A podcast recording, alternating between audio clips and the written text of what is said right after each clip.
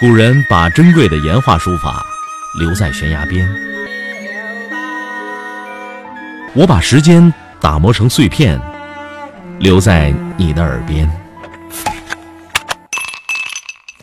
微信收听，拿铁磨牙时刻。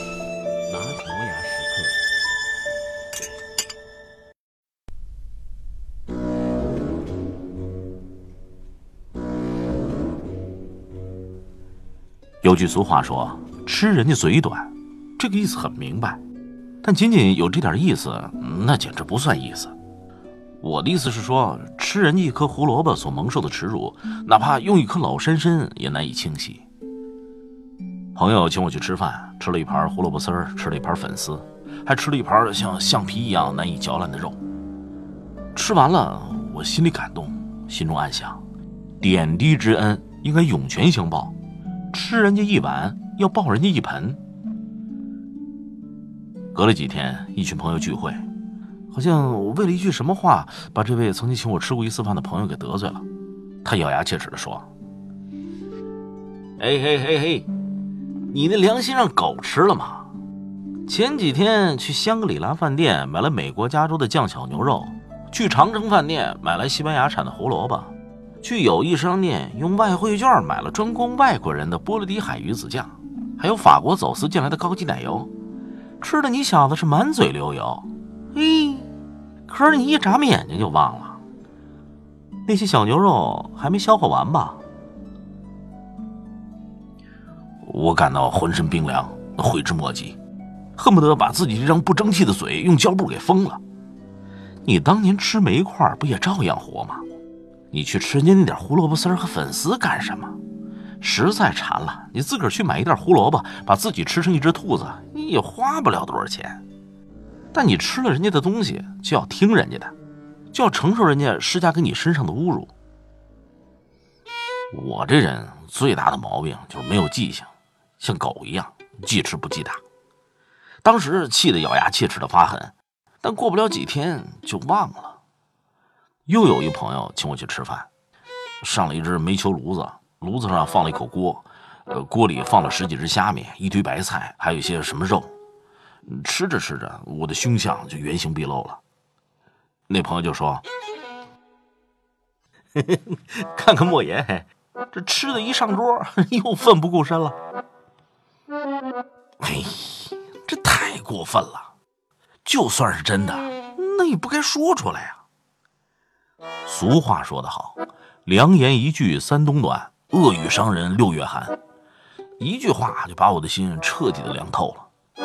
我一边吃着，一边因为吃人家东西所蒙受的耻辱，一桩桩、一件件涌上心头。我怎么这么下贱？我怎么这么没出息？你实在想吃，那一个人下个馆子不就得了吗？你想要怎么吃就怎么吃，你想多凶恶的吃就多凶恶的吃。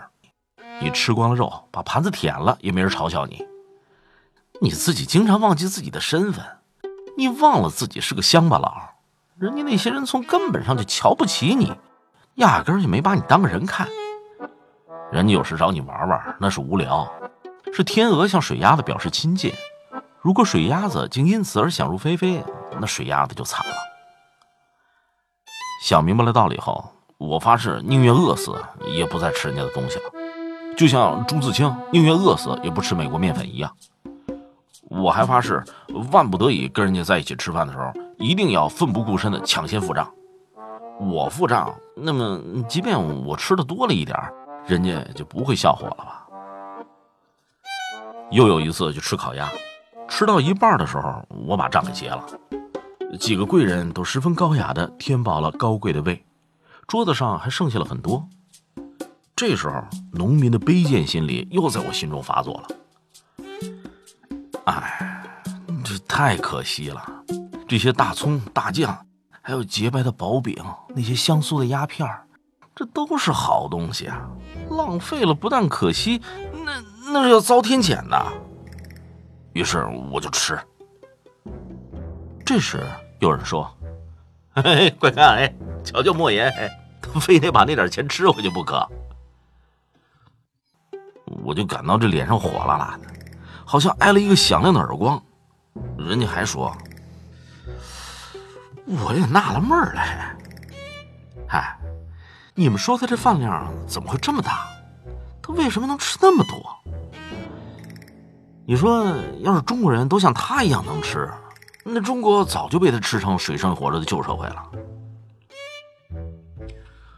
我一边吃着，一边悲哀的认识到，世界上的事情其实早就安排好了。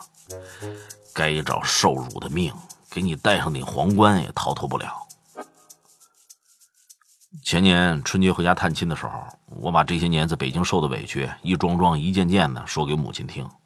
母亲说：“嗯，我就不信，人活一口气，哼，再去吃宴席，呃，先喝上两大碗稀粥，然后再吃上两个大馒头。”那上了宴会还能做出那副饿死鬼的相吗？回到北京以后，我遵循着母亲的教导，上了宴席，果然是不猴急了，吃的温良恭俭让，像英国皇室里的厨子那样。我等待着大家的表扬，可是一个人却说：“哎哎哎，看哎，你瞧莫言那个假模假样的劲儿哎。”好像只用门牙吃饭就能吃成贾宝玉似的。众人大笑，食欲大增。有人说：“这人吧，还是本色一点好。林黛玉也要坐马桶的。”哎，莫言，听着了吗？听听听听，这简直是没活路了。后来我又跟我娘说起，我娘说：“儿啊，认命吧，这命中该有什么就得承受什么。”娘，咱们一大家子人，为什么单单我为了吃就蒙受这么多耻辱啊？儿啊，你这算什么？娘在一九六零年的时候偷生产队的马料吃，被人抓住了，吊起来打。当时就想，放下来我就一头撞死得了。可等到放下来，还不是爬着回了家。你大娘去西村讨饭，讨到麻风病的家里，看到人家过堂里方桌上有半碗吃剩下的面条，你大娘看看没人，扑上去就用手挖着吃了。麻风病人吃剩的面条，脏不脏啊？你受这点委屈算得了什么？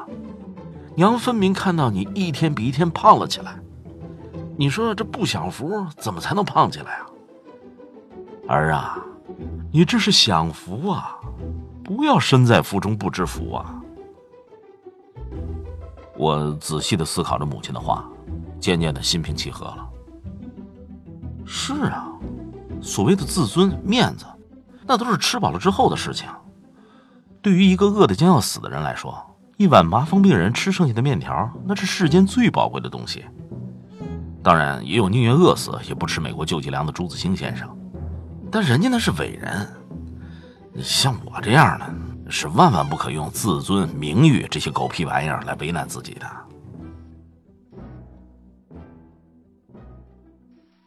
顺着一个方向走到死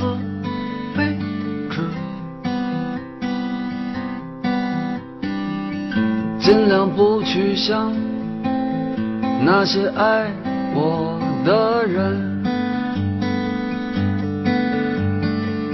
顺着刺眼的光，一路向